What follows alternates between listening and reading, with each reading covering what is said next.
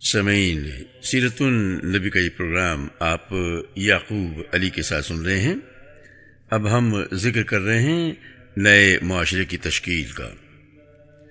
ہم بیان کر چکے ہیں کہ رسول اللہ صلی اللہ علیہ وسلم نے مدینہ میں بن النجار کے یہاں جمعہ بارہ ربیع الاول کے مطابق یعنی ستائیس ستمبر چھ سو بائیس عیسوی کو حضرت ابو ایوب انصاری رضی اللہ تعالیٰ انہوں کے مکان کے سامنے نزول فرمایا تھا اور اس وقت فرمایا تھا کہ انشاءاللہ یہیں منزل ہوگی۔ پھر آپ صلی اللہ علیہ وسلم حضرت ابو ایوب انصاری کے گھر منتقل ہو گئے تھے۔ مسجد نبی کی تعمیر۔ اس کے بعد نبی اکرم صلی اللہ علیہ وسلم کا پہلا قدم یہ تھا کہ آپ صلی اللہ علیہ وسلم نے مسجد نبی کی تعمیر شروع کی اور اس کے لیے وہی جگہ منتخب کی جہاں آپ صلی اللہ علیہ وسلم کی اونٹنی بیٹھی تھی۔ اس زمین کے مالک دو یتیم بچے تھے۔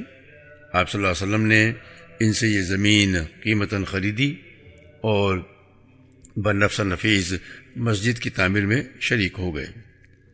آپ صلی اللہ علیہ وسلم اینٹ اور پتھر ڈھوتے تھے اور ساتھ ہی فرماتے جاتے تھے، اے اللہ، زندگی تو بس آخرت کی زندگی ہے۔ بس انصار و مہاجرین کو بخشتے اور یہ بھی فرماتے، یہ بوجھ خیبر کا بوجھ نہیں ہے۔ یہ ہمارے پروردگار کی قسم زیادہ نیک اور پاکیزہ ہے۔ آپ صلی اللہ علیہ وسلم کے اس طرز عمل سے صحابہ اکرام کے جوش و خروش اور سرگرمی میں بڑا اضافہ ہو جاتا تھا۔ چنانچہ صحابہ اکرام بھی کہتے تھے، اگر ہم بیٹھے رہیں اور نبی کام کریں تو ہمارا یہ کام گمراہی کا کام ہوگا۔ اس زمین میں مشرقین کی چند قبریں تھیں، کچھ دیرانہ بھی تھا۔ کھجور اور غرکت کے چند درخت بھی تھے۔ رسول اللہ صلی اللہ علیہ وسلم نے مشرقین کی قبریں اکھڑوا دیں اور دیرانہ برباد کرا دیا اور کھجوروں اور درختوں کو کاٹ کر قبلے کی جانب لگا دیا۔ اس وقت یعنی اس وقت قبلہ بیت المقدس تھا، دروازے کے بازو کے دونوں پائے پتھر کے بنائے گئے، دیواریں کچی اینٹ اور گارے سے بنائی گئیں، چھت پر کھجور کی شاخیں اور پتے جو تھے وہ ڈلوا دیے گئے اور کھجور کے تنے کے کھمبے بنا دیے گئے۔ زمین پر ریت اور چھوٹی چھوٹی کنکریاں یعنی چھڑیاں بچھا دی گئیں۔ تین دروازے لگائے گئے۔ قبلے کی دیوار سے پچھلی دیوار تک ایک سو ہاتھ لمبائی تھی یعنی سو گز تقریباً۔ چوڑائی بھی اتنی یا اس سے کچھ کم تھی۔ بنیاد جو ہے تقریباً تین ہاتھ گہری تھی یعنی تقریباً تین گز یا تین میٹر کہہ لیں۔ آپ صلی اللہ علیہ وسلم نے مسجد کے بازو میں چند مکانات بھی تعمیر کیے، جن کی دیواریں کچی اینٹ کی تھیں اور چھتیں کھجور کے تنوں کی کڑیاں دے کر کھجور کی شاخوں اور پتوں سے بنائی گئی تھیں۔ یہیں آپ صلی اللہ علیہ وسلم کی ازواج متحرات کے حجرے تھے۔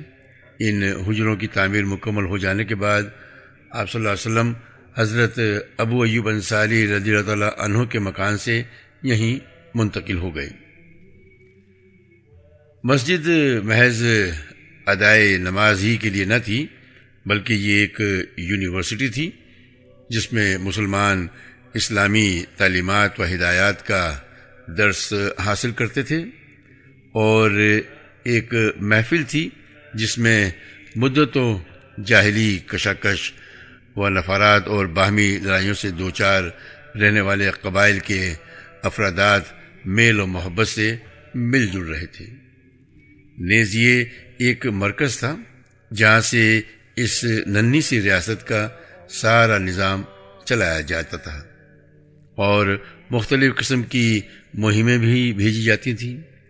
علاوہ ازیں اس کی حیثیت ایک پارلیمنٹ کی بھی تھی، جس میں مجلس شورا اور مجلس انتظامیہ کے اجلاس منعقد ہوا کرتے تھے۔ ان سب کے ساتھ ساتھ یہ مسجد ہی ان فقرۂ مہاجرین کی ایک خاصی بڑی تعداد کا مسکن تھی، جن کو وہاں پر نہ کوئی مکان تھا جن کا، نہ مال اور نہ اہل و عیال۔ پھر ادائل ہجرت ہی میں اذان بھی شروع ہوئی۔ یہ ایک لاہوتی نغمہ تھا۔ جو روزانہ پانچ بار افق میں گونجتا تھا اور جس سے پورا عالم و وجود جو ہے وہ لرز اٹھتا تھا۔ یہ روزانہ پانچ مرتبہ اعلان کرتا تھا کہ اللہ کے سوا کوئی ہستی لائق عبادت نہیں اور محمد صلی اللہ علیہ وسلم اللہ کے پیغمبر ہیں۔ یہ اللہ کی کبریائی کو چھوڑ کر ہر کبریائی کی نفی کرتا ہے۔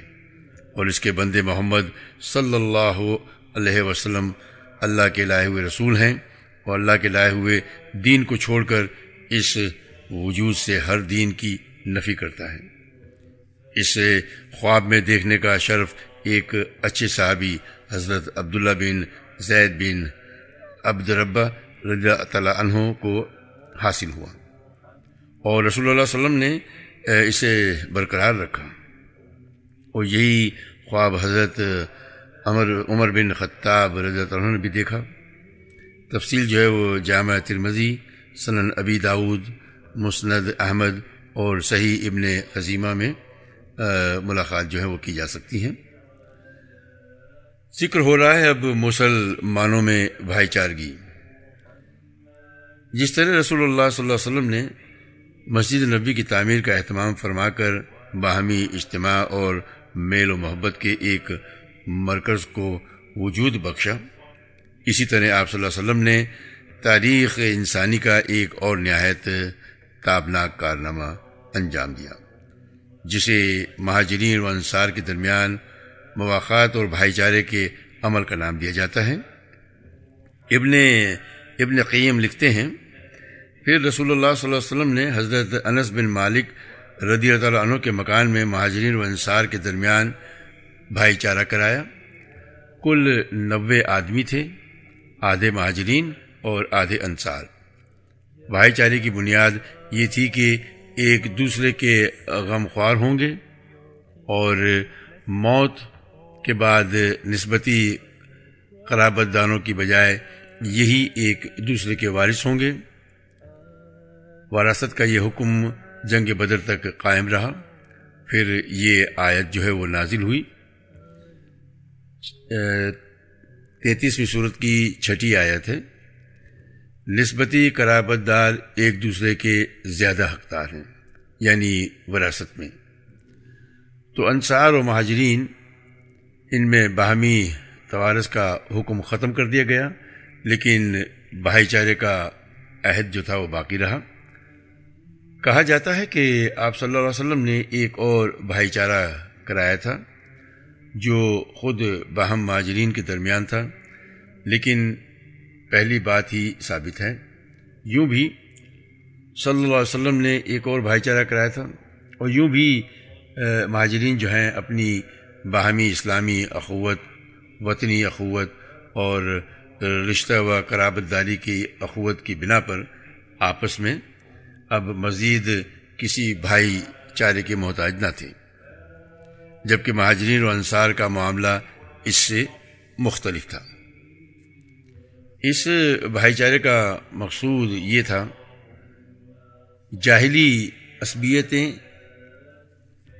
تحلیل ہو جائیں، نسل و رنگ اور وطن کے امتیازات مٹ جائیں، موالات اور برات کی اساس اسلام کے علاوہ کچھ اور نہ ہو۔ اس بھائی چارے کے ساتھ اثار و غم گساری اور موانست اور خیر و بھلائی کرنے کے جذبات مخلوط ہیں۔ اسی لیے اس نے اس نئے معاشرے کو بڑے نادر اور تابناک کارناموں میں پر کر دکھایا۔ اسی بھائی چارے کے ساتھ ایسار و غم گساری اور موانست اور خیر و بھلائی کرنے کے جذبات مخلوط تھے۔ اسی لیے اس نے اس نئے معاشرے کو بڑے نادر اور تابناک کارناموں سے پر کر دیا تھا۔ چنانچہ صحیح بخاری میں مروی ہے کہ مہاجرین جب مدینہ تشریف لائے تو رسول اللہ صلی اللہ علیہ وسلم نے عبد الرحمن بن عوف رضی اللہ عنہ اور سعد بن ربیہ رضی تعالیٰ عنہ کے درمیان بھائی چارہ کرا دیا۔ اس کے بعد حضرت سعد نے حضرت عبد الرحمن سے کہا، انصار میں میں سب سے زیادہ مالدار ہوں، آپ میرا مال دو حصوں میں بانٹ کر آدھا لے لیں۔ اور میری دو بیویاں ہیں، آپ دیکھ لیں، جو زیادہ پسند ہو، وہ مجھے بتا دیں، میں اسے طلاق دے دوں گا اور عدت گزرنے کے بعد آپ اس سے شادی کر لیں۔ حضرت عبد الرحمن رضی اللہ عنہ نے کہا، اللہ نے آپ کے اہل و عیال میں برکت دی ہے اور اور برکت دے۔ آپ لوگوں کا بازار کہاں ہے؟ لوگوں نے انہیں بنو کے کا بازار بتلا دیا۔ وہ واپس آئے تو ان کے پاس کچھ فادل پنیر اور گھی تھا۔ اس کے بعد وہ روزانہ جاتے رہے۔ پھر ایک دن آئے تو ان پر زردی کا اثر تھا۔ نبی اکرم صلی اللہ علیہ وسلم نے دریافت فرمایا، یہ کیا ہے؟ انہوں نے کہا، میں نے شادی کی ہے۔ آپ صلی اللہ علیہ وسلم نے فرمایا، عورت کو مہر کتنا دیا ہے؟ بولے، ایک نواتھا یعنی گٹلی کہ ہم وزن یعنی کوئی سوا تولا سونا دیا۔ اسی طرح حضرت ابو حرض عنہ سے ایک روایت آتی ہے کہ انصار نے نبی اکرم سے عرض کیا، آپ ہمارے درمیان اور ہمارے بھائیوں کے درمیان ہمارے کھجور کے باغات جو ہیں وہ تقسیم فرما دیں۔ آپ صلی اللہ علیہ وسلم نے فرمایا، نہیں۔ انصار نے کہا، تب آپ لوگ یعنی مہاجرین ہمارا کام کر دیا کریں اور پھر ہم پھل میں آپ لوگوں کو شریک رکھیں گے۔ انہوں نے کہا، ٹھیک ہے۔ ہم نے بات سنی اور مانی۔ اس سے اندازہ کیا جا سکتا ہے کہ انصار نے کس طرح بڑھ چڑھ کر اپنے مہاجر بھائیوں کا اعزاز و اکرام کیا تھا اور کس قدر محبت، خلوص اشار اور قربانی سے کام لیا تھا اور مہاجرین ان کی اس کرم و نوازش کی کتنی قدر کرتے تھے، چنانچہ انہوں نے اس کا کوئی غلط فائدہ نہیں اٹھایا، بلکہ ان سے صرف اتنا ہی حاصل کیا جس سے وہ اپنی ٹوٹی ہوئی معیشت کی کمر سیدھی کر سکتے تھے۔ اور حق یہ ہے کہ بھائی چارہ ایک نادر حکمت حکیمانہ سیاست اور مسلمانوں کو درپیش بہت سارے مسائل کا ایک بہترین حل ہے۔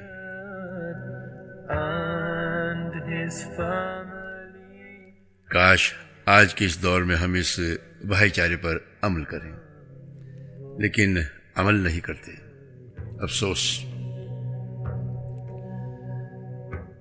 ذکر کریں گے اسلامی تعاون کا پیمان، جس سے بھائی چارے کی طرح رسول اللہ علیہ وسلم نے ایک اور عہد و پیما کرایا، جس کے ذریعے ساری جاہلی کشاکش اور قبائلی کشمکش کی بنیاد جو ہے وہ ڈھا دی اور دور جاہلیت کے رسم و رواج کے لیے کوئی گنجائش نہ چھوڑی۔ آگے ہم اس پیمان کو اس کی دفات سمیت مختصر جو ہے وہ پیش کر رہے ہیں۔ یہ تحریر ہے محمد نبی صلی اللہ علیہ وسلم کی جانب سے۔ قریشی، یسربی اور ان کے تابع ہو کر ان کے ساتھ لاحق ہونے اور جہاد کرنے والے مومنین اور مسلمانوں کے درمیان۔ کہ نمبر ون، یہ سب اپنے ماسوا انسانوں سے الگ ایک امت ہیں۔ نمبر دو مہاجرین قریش اپنی سابقہ حالت کے مطابق باہم دید کی ادائیگی کریں گے اور مومنین کے درمیان معروف اور انصاف کے ساتھ اپنے قیدی کا فدیہ دیں گے اور انصار کے تمام قبیلے اپنی سابقہ حالت کے مطابق باہم دید کی ادائیگی کریں گے اور ان کا ہر گروہ معروف طریقے پر اہل ایمان کے درمیان انصاف کے ساتھ اپنے قیدی کا فدیہ ادا کرے گا۔ نمبر تین، اور اہل ایمان اپنے درمیان کسی بے کس کو فدیہ یا دید کے معاملے میں معروف طریقے کے مطابق عطا و نوادش سے محروم نہ رکھیں گے۔ نمبر چار، اور سارے راست باز مومنین اس شخص کی، اس شخص کے خلاف ہوں گے جو ان پر زیادتی کرے گا۔ یا اہل ایمان کے درمیان ظلم اور گناہ اور زیادتی اور فساد کی راہ کا جویا ہوگا۔ نمبر پانچ۔ اور یہ کہ ان سب کے ہاتھ اس شخص کے خلاف ہوں گے جو خواہ ان میں سے کسی کا لڑکا ہی کیوں نہ ہو۔ نمبر چھ۔ کوئی مومن کسی مومن کو کافر کے بدلے قتل کرے گا؟ اور نہ ہی کسی مومن کے خلاف کسی کافر کی مدد کرے گا۔ نمبر سات۔ اور اللہ کا ذمہ یعنی عہد ایک ہوگا۔ ایک معمولی آدمی کا دیا ہوا ذمہ بھی سارے مسلمانوں پر لاگو ہوگا۔ نمبر آٹھ۔ جو یہود ہمارے پیروکار ہو جائیں، ان کی مدد کی جائے گی اور وہ دوسرے مسلمانوں کے مسل ہوں گے۔ نہ ان پر ظلم کیا جائے گا اور نہ ان کے خلاف تعاون کیا جائے گا۔ نمبر نو، مسلمانوں کی صلاح ایک ہوگی۔ کوئی مسلمان کسی مسلمان کو چھوڑ کر قتال فی سبیل اللہ کے سلسلے میں مصلحت نہیں کرے گا، بلکہ سب کے سب برابری اور عدل کی بنیاد پر کوئی عہد و پیما کریں گے۔ نمبر دس، مسلمان اس خون میں ایک دوسرے کے مساوی ہوں گے، جسے کوئی فی سبیل اللہ بہائے گا۔ نمبر گیارہ، کوئی مشرق قریش کی کسی جان یا مال کو پناہ نہیں دے سکتا، اور نہ کسی مومن کے آگے اس کی حفاظت کے لیے رکاوٹ بن سکتا ہے۔ نمبر بارہ، جو شخص کسی مومن کو قتل کرے گا اور ثبوت موجود ہوگا، اس سے قصاص لیا جائے گا۔ سوائے اس صورت کے کہ مقتول کا ولی راضی ہو جائے۔ نمبر تیرہ۔ اور یہ کہ سارے مومنین اس کے خلاف ہوں گے، ان کے لیے اس کے سوا کچھ حلال نہ ہوگا کہ اس کے خلاف اٹھ کھڑے ہوں۔ نمبر چودہ۔ کسی مومن کے لیے حلال نہ ہوگا کہ کسی ہنگامہ برپا کرنے والے یا بدیدی کی مدد کرے اور اسے پناہ دے۔ اور جو اس کی مدد کرے گا یا اسے پناہ دے گا، اس پر قیامت کے دن اللہ کی لانت اور اس کا غضب ہوگا۔ اور اس کا فرض اور نفل کچھ بھی قبول نہ کیا جائے گا۔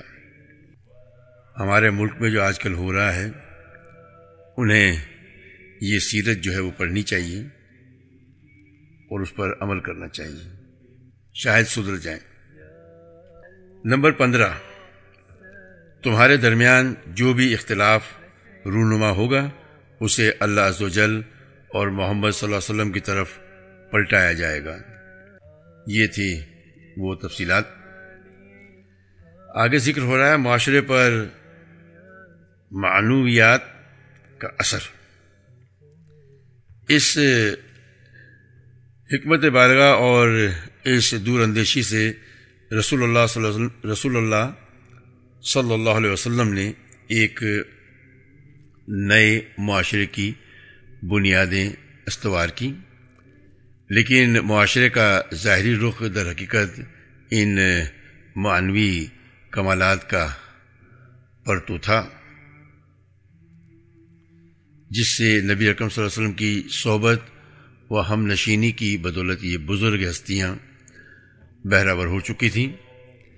نبی اکرم صلی اللہ علیہ وسلم کی تعلیم و تربیت، تزکیہ نفس اور مکارم اخلاق کی ترغیب میں مسلسل کوشاں رہتے تھے اور انہیں محبت و بھائی چارگی مجد و شرف اور عبادت و اطاعت کے آداب برابر سکھاتے۔ اور بتاتے رہتے تھے۔ ایک صحابی نے آپ صلی اللہ علیہ وسلم سے دریافت کیا کہ کون سا اسلام بہتر ہے؟ یعنی اسلام میں کون سا عمل جو ہے وہ بہتر ہے؟ آپ صلی اللہ علیہ وسلم نے فرمایا، تم کھانا کھلاؤ یعنی مسکینوں کو، اور شناسہ اور غیر شناسہ سبھی کو سلام کرو۔ حضرت عبداللہ بن سلام رضی اللہ تعالیٰ عنہ کا بیان ہے کہ جب نبی اکرم صلی اللہ علیہ وسلم مدینہ تشریف لائے، تو میں نے آپ صلی اللہ علیہ وسلم کی خدمت میں میں حاضر ہوا۔ جب میں نے آپ کا چہرہ مبارک دیکھا، تو اچھی طرح سمجھ گیا کہ یہ کسی جھوٹے آدمی کا چہرہ نہیں ہو سکتا۔ پھر آپ صلی اللہ علیہ وسلم نے پہلی بات جو ارشاد فرمائی، وہ یہ تھی، اے لوگو سلام پھیلاؤ، کھانا کھلاؤ، صلح رحمی کرو اور رات میں جب لوگ سو رہے ہوں، نماز پڑھو یعنی تہجد، جنت میں سلامتی کے ساتھ داخل ہو جاؤ گے۔ آمین۔ آپ صلی اللہ علیہ وسلم فرماتے تھے، وہ شخص جنت میں داخل نہ ہوگا، جس کا پڑوسی، اس کی شرارتوں اور تباہ کاریوں سے معمول و محفوظ نہ رہے۔ اور فرماتے تھے، مسلمان وہ ہے جس کی زبان اور ہاتھ سے مسلمان محفوظ رہیں۔ اور فرماتے تھے، تم میں سے کوئی شخص مومن نہیں ہو سکتا۔ یہاں تک کہ اپنے بھائی کے لیے وہی چیز پسند کرے جو خود اپنے لیے پسند کرتا ہے۔ اور آپ فرماتے تھے، سارے مومنین ایک آدمی کی طرح ہیں کہ اگر اس کی آنکھ میں تکلیف ہو تو سارے جسم کو تکلیف محسوس ہوتی ہے۔ اور اگر سر میں تکلیف ہو تو سارے جسم کو تکلیف محسوس ہوتی ہے۔ آپ فرماتے تھے، مومن مومن کے لیے عمارت کی طرح ہیں، جس کا بعد بات بعض بات کو قوت پہنچاتا ہے۔ اور آپ فرماتے تھے، آپس میں بغض نہ رکھو، باہم حسد نہ کرو۔ ایک دوسرے سے پیٹھ نہ پھیرو اور اللہ کے بندے اور بھائی بھائی بن کر رہو۔ کسی مسلمان کے لیے حلال نہیں کہ اپنے بھائی کو تین دن سے اوپر چھوڑے رہے۔ اور فرماتے، مسلمان مسلمان کا بھائی ہے، نہ اس پر ظلم کرے اور نہ اسے دشمن کے حوالے کرے۔ اور جو شخص اپنے بھائی کی حاجت جو اپنے بھائی کی حاجت میں کوشاں ہوگا، اللہ اس کی حاجت میں ہوگا۔ اور جو شخص کسی مسلمان سے کوئی غم اور دکھ دور کرے گا، اللہ اس شخص سے روز قیامت کے دکھوں میں سے کوئی دکھ دور کرے گا۔ اور جو شخص کسی مسلمان کی پردہ پوشی کرے گا، اللہ تعالی قیامت کے دن اس کی پردہ پوشی کرے گا۔ اور فرماتے، تم لوگ زمین والوں پر مہربانی کرو، تم پر آسمان والا مہربانی کرے گا۔ اور آپ فرماتے، وہ شخص مومن نہیں جو خود پیٹ بھر کر کھا لے اور اس کے بازو میں رہنے والا یعنی پڑوسی بھوکا رہے۔ اور آپ فرماتے، مسلمان سے گالی گلوچ کرنا فسق ہے اور اس سے مار کاٹ کرنا کفر ہے۔ اسی طرح آپ صلی اللہ علیہ وسلم راستے سے تکلیف دہ چیز ہٹانے کو صدقہ قرار دیتے تھے اور اسے ایمان کی شاخوں میں سے ایک شاخ شمار کرتے تھے۔ نیز آپ صلی اللہ علیہ وسلم صدقے اور خیرات کی ترغیب دیتے تھے اور اس کے لیے ایسے ایسے فضائل بیان فرماتے تھے کہ اس کی طرف دل خود بخود کھینچے چلے جائیں۔ چنانچہ آپ صلی اللہ علیہ وسلم فرماتے تھے کہ صدقہ گناہوں کو ایسے ہی بجھا دیتا ہے جیسے پانی آگ کو بجھاتا ہے۔ اور آپ صلی اللہ علیہ وسلم فرماتے کہ جو مسلمان کسی ننگے مسلمان کو کپڑا پہنا دے، اللہ اسے جنت کا سبز لباس پہنائے گا۔ اور جو مسلمان کسی بھوکے مسلمان کو کھانا کھلا دے، اللہ اسے جنت کے پھل کھلائے گا۔ اور جو مسلمان کسی پیاسے مسلمان کو پانی پلا دے اللہ اسے جنت کی مہر لگی ہوئی شراب تہور پلائے گا۔ آپ صلی اللہ علیہ وسلم فرماتے، آگ سے بچو، اگرچہ کھجور کا ایک ٹکڑا ہی صدقہ کر کے، اور اگر وہ بھی نہ پاؤ تو پاکیزہ بول ہی کے ذریعے اور اسی کے پہلو ب پہلو، دوسری طرف آپ صلی اللہ علیہ وسلم نے مانگنے سے پرہیز کی بھی بہت زیادہ تاکید فرمائی۔ صبر و قناعت کی فضیلتیں سناتے تھے اور سوال کرنے کو سائل کے چہرے کے لیے نوچ و خراش اور زخم قرار دیتے تھے۔ البتہ اس سے اس شخص کو مستدنا قرار دیا کہ جو حد درجہ مجبور ہو کر سوال کرے۔ اسی طرح آپ صلی اللہ علیہ وسلم یہ بھی بیان فرماتے کہ کن عبادات کے کیا فضائل ہیں؟ اور اللہ کے نزدیک ان کا کیا اجر و ثواب ہے۔ پھر آپ صلی اللہ علیہ وسلم پر آسمان سے جو وہی آتی، آپ اس سے مسلمان کو بڑی پختگی کے ساتھ مربوط رکھتے۔ آپ صلی اللہ علیہ وسلم وہ وہی مسلمانوں کو پڑھ کر سناتے اور مسلمان آپ کو پڑھ کر سناتے، تاکہ اس عمل سے ان کے اندر فہم و تدبر کے علاوہ دعوت کے حقوق اور پیغمبرانہ ذمہ داریوں کا شعور بیدار ہو۔ اسی طرح رسول اللہ صلی اللہ علیہ وسلم نے مسلمانوں کی اخلاقیات بلند کی ان کی خدا داد صلاحیتوں کو عروج بخشا اور انہیں بلند ترین اقتدار و کردار کا مالک بنایا۔ یہاں تک کہ وہ انسانی تاریخ میں انبیاء کے بعد فضل و کمال کی سب سے بلند چوٹی کا نمونہ بن گئے۔ حضرت عبداللہ بن مسعود رضی اللہ عنہ فرماتے ہیں کہ جس شخص کو طریقہ اختیار کرنا ہو، وہ گزرے ہوئے لوگوں کا طریقہ طریقہ اختیار کرے، کیونکہ زندہ کے بارے میں فتنے کا اندیشہ ہے۔ وہ لوگ نبی اکرم صلی اللہ علیہ وسلم کے ساتھی تھے۔ اس امت میں سب سے افضل، سب سے نیک دل سب سے گہرے علم کے مالک اور سب سے زیادہ بے تکلف اللہ نے انہیں اپنے نبی کی رفاقت اور اپنے دین کی اقامت کے لیے منتخب کیا۔ لہذا ان کا فضل پہچانو اور ان کے نقش قدم کی پیروی کرو اور جس قدر ممکن ہو ان کے اخلاق اور سیرت سے تمسک کرو، کیونکہ وہ لوگ ہدایت کے سرات مستقیم پر تھے۔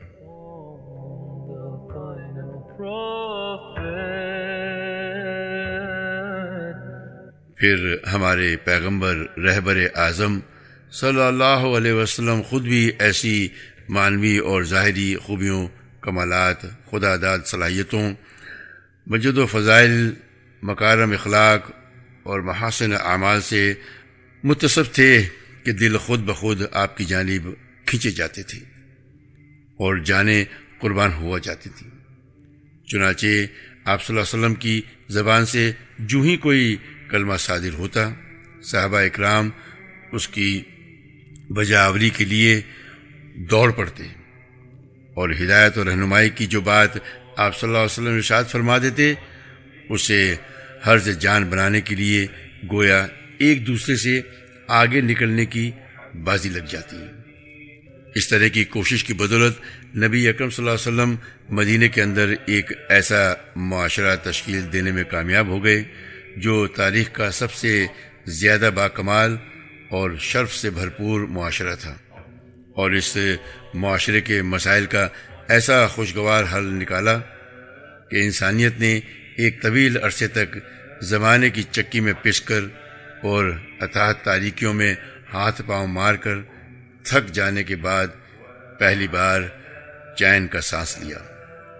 اس نئے معاشرے کے عناصر ایسی بلند بالا تعلیمات کے ذریعے مکمل ہوئے مکمل ہوئے، جس سے پوری پامردی کے ساتھ زمانے کے ہر جھٹکے کا مقابلہ کر کے اس کا رخ پھیر دیا اور تاریخ کا دہرا بدل دیا۔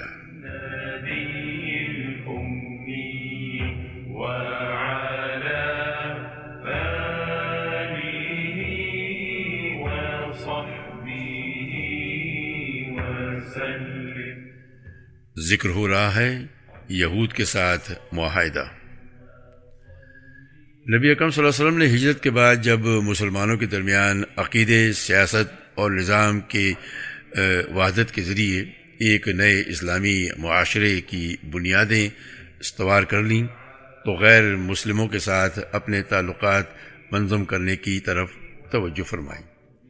آپ صلی اللہ علیہ وسلم کا مقصود یہ تھا کہ ساری انسانیت امن و سلامتی کی سعادتیں اور برکتوں سے بہرابر ہو اور اس کے ساتھ ہی مدینہ اور اس کے گرد و پیش کا علاقہ ایک وفاقی وحدت میں منظم ہو جائے۔ چنانچہ آپ صلی اللہ علیہ وسلم نے رواداری اور کشادہ دلی کے ایسے قوانین مصنون فرمائے جن کا اس تعصب اور غلو پسندی سے بھری ہوئی دنیا میں کوئی تصور ہی تصور ہی نہ تھا۔ جیسا کہ پچھلے بیانوں میں ہم بتا چکے ہیں کہ مدینہ کے سب سے قریب ترین پڑوسی یہود تھے۔ یہ لوگ اگرچہ در پردہ مسلمانوں سے عداوت رکھتے تھے، لیکن انہوں نے اب تک کسی محاذ آرائی اور جھگڑے کا اظہار نہیں کیا تھا۔ اس لیے رسول اللہ علیہ وسلم نے اس ان سے ان کے ساتھ ایک معاہدہ منعقد کیا، جس میں انہیں دین و مذہب اور جان و مال کے متعلق آزادی دی گئی تھی اور جلا وطنی ضبطی جائیداد یا جھگڑے کی سیاست کا کوئی رخ اختیار نہیں کیا تھا۔ یہ معاہدہ اسی معاہدے کے ضمن میں ہوا تھا جو خود مسلمانوں کے درمیان باہم طے پایا تھا اور جس کا ذکر قریب ہی گزر چکا ہے۔ آگے اس معاہدے کی اہم دفعات جو ہیں، وہ ہم آپ سامعین کے سامنے پیش کر رہے ہیں۔ بنو اوف کے یہود مسلمانوں کے ساتھ مل کر ایک ہی امت ہوں گے۔ یہود اپنے دین پر عمل کریں گے اور مسلمان اپنے دین پر۔ خود ان کا بھی یہی حق ہوگا اور ان کے غلاموں اور متعلقین کا بھی۔ اور بنو اوف کے علاوہ دوسرے یہود کے بھی یہی حقوق ہوں گے۔ نمبر دو، یہود اپنے اخراجات کے ذمہ دار ہوں گے اور مسلمان اپنے اخراجات کے۔ نمبر تین، اور جو طاقت اس معاہدے کے کسی فریق سے جنگ کرے گی سب اس کے خلاف آپس میں تعاون کریں گے۔ نمبر چار، اور اس معاہدے کے شرکا کے باہمی تعلقات، خیر خواہی، خیر اندیشی اور فائدہ رسانی کی بنیادوں، بنیاد پر ہوں گے، گناہ پر نہیں۔ نمبر پانچ، کوئی آدمی اپنے حلیف کی وجہ سے مجرم نہ ٹھہرے گا۔ نمبر چھ، مظلوم کی مدد کی جائے گی۔ نمبر سات، جب تک جنگ برپا رہے گی، یہودی مسلمانوں کے ساتھ خرچ برداشت کریں گی۔ نمبر آٹھ، اس معاہدے کے سارے شرکا پر مدینہ میں ہنگامہ آرائی اور کشت و خون حرام ہوگا۔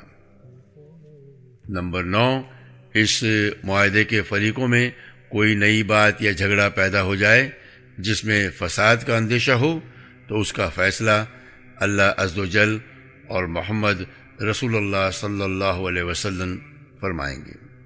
نمبر دس، قریش اور اس کے مددگاروں کو پناہ نہیں دی جائے گی۔ نمبر گیارہ، جو کوئی یسرف پر دھاوا بول دے، اس سے لڑنے کے لیے سب باہم تعاون کریں گے اور ہر فریق اپنے اپنے اطراف کا دفاع کرے گا۔ نمبر بارہ، یہ معاہدہ کسی ظالم یا مجرم کے لیے آڑ نہ بنے گا۔ اس معاہدے کے طے ہو جانے کے سے مدینہ اور اس کے اطراف میں ایک وفاقی حکومت بن گئی، جس کا دارالحکومت مدینہ اور جس کے سربراہ رسول اللہ صلی اللہ علیہ وسلم تھے، اور جس میں کلمہ نافذ اور غالب حکمرانی مسلمانوں کی تھی۔ اور اس طرح مدینہ واقعتاً اسلام کا دارالحکومت بن گیا۔